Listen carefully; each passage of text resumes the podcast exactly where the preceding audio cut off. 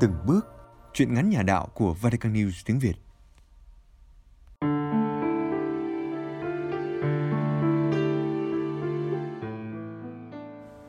Đêm giao thừa. Chuyện ngắn của tác giả Tương Quan. Trích trong tập san mục đồng số 21 Qua giọng đọc Teresa Hạ Quyên. Vatican News tiếng Việt thực hiện. Hắn tỉnh giấc khi trong nhà bóng tối đã bao trùm. Những tia sáng vàng vọt từ đèn đường chỉ đủ hắt tới lưng chừng khoảng vườn um tùm phía trước. Hắn với tay lấy chai nhựa móc méo nằm lăn lóc dưới đất, rồi ngửa cổ liếm láp những giọt rượu còn sót lại trong cơn thèm thuồng. Lúc chiều, cả làng đã nhốn nháo lên vì sự có mặt của hắn. Ngay từ dưới bến sông, hắn vỗ mông treo gẹo mụ lái đò béo nút làm mụ giật nảy mình.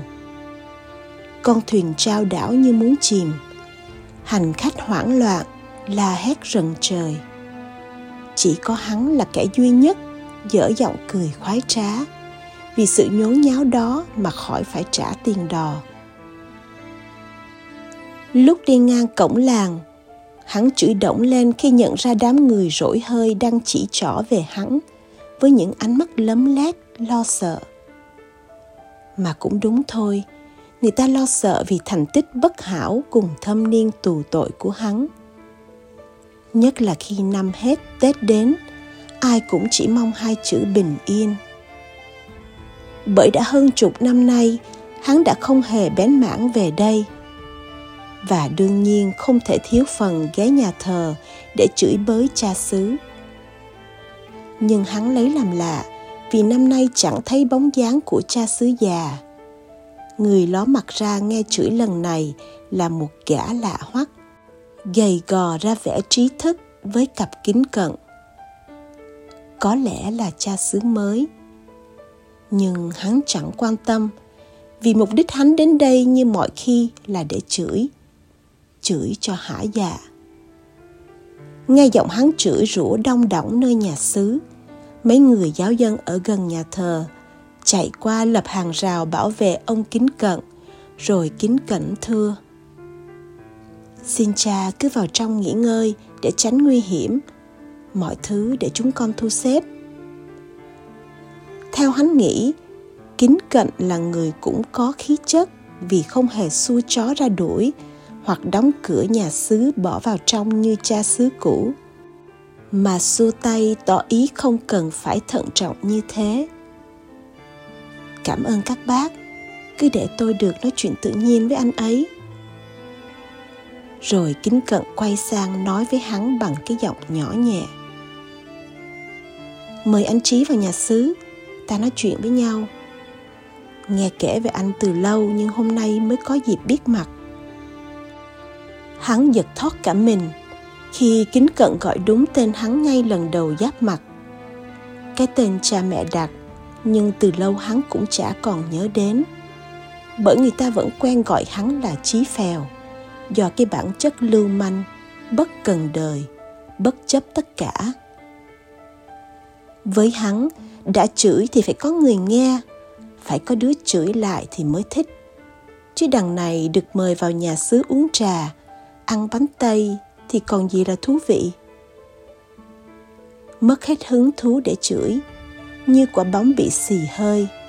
Hắn lủi thủi ra về trong cái nhìn ngạc nhiên của kính cận, lẫn những người đang đứng xung quanh. Họ thì thầm với nhau. Quái lạ, sao lần này nó không phá phách như mọi khi các ông, các bà nhỉ? Chuyện xảy ra cũng đã khá lâu lúc hắn mới ngoài 20.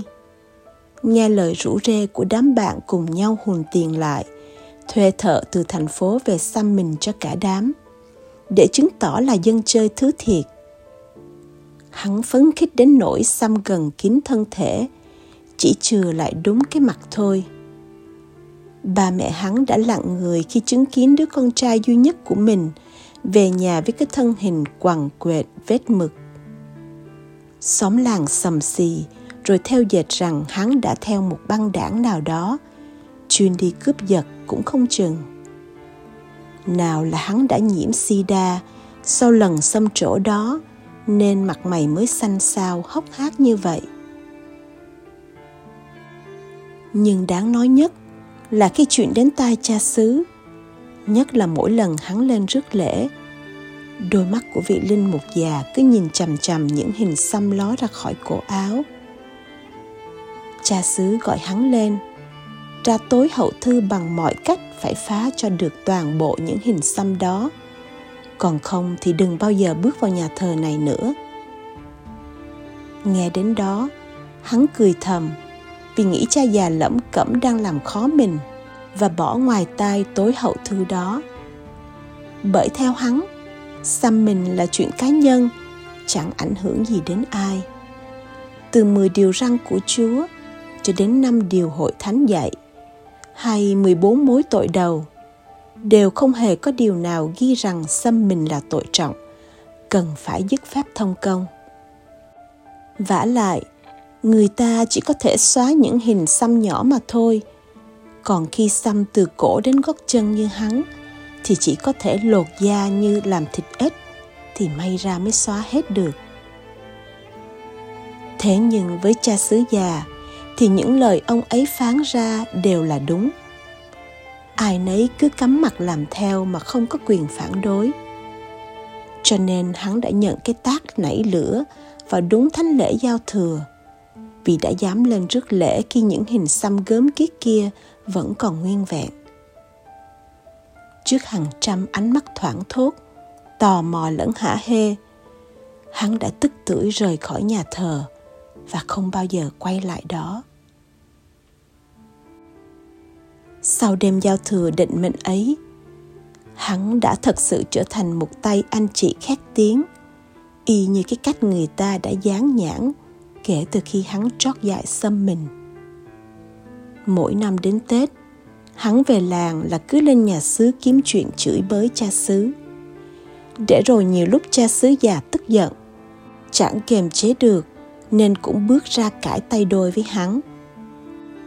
Chửi nhau chán, hai cha con lại nguyền rủa nhau xem ai xuống hỏa ngục trước. Giáo dân chỉ biết lắc đầu ngao ngán. Trong lúc này đây, cũng những khoảng khắc cuối cùng của một năm cũ hắn một thân một mình với sự cô đơn đến tận cùng. Trong ngôi nhà đã không còn hình bóng mẹ. Trong giấc ngủ chập chờn nửa tỉnh nửa mơ, hắn chợt thấy mình được sống lại những ngày tháng thơ ấu.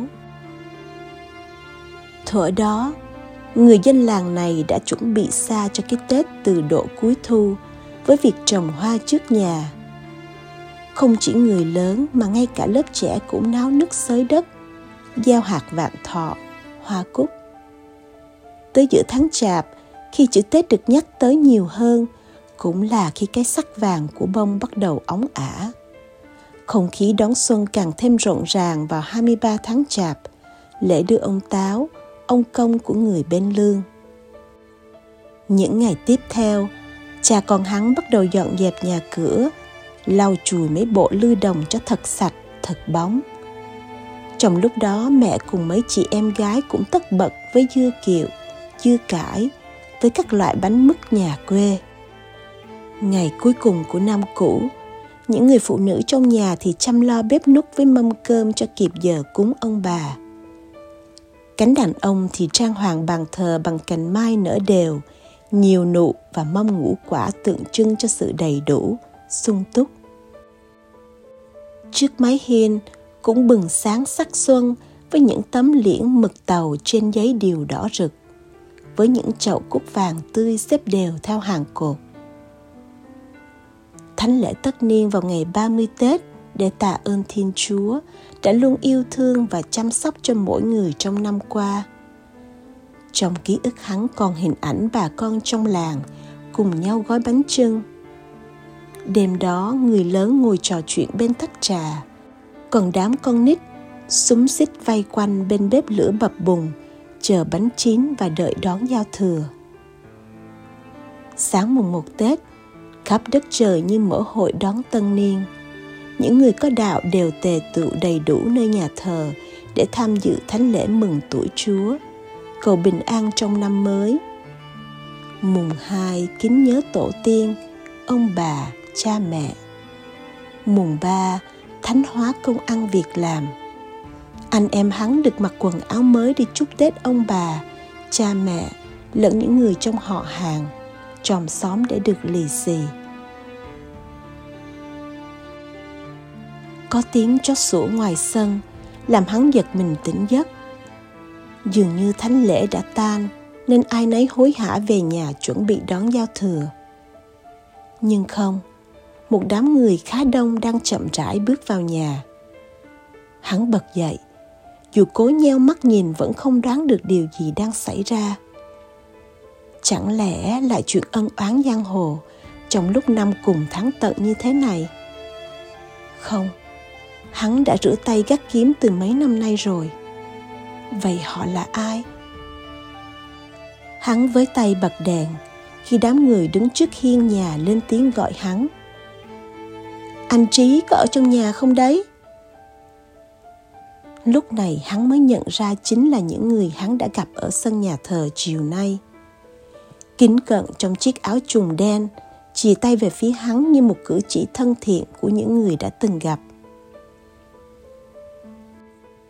Anh Trí này, trước thèm năm mới, cho phép tôi thay mặt cha xứ cũ và bà con giáo dân nói lên lời xin lỗi anh về những chuyện đáng tiếc. Những xung đột, mâu thuẫn ấy lẽ ra nên được giải quyết nhẹ nhàng, êm xuôi hơn, chứ không phải đối đầu đến mức này. Mong anh hãy bỏ qua và cho chúng tôi cơ hội sửa chữa những sai lầm của mình.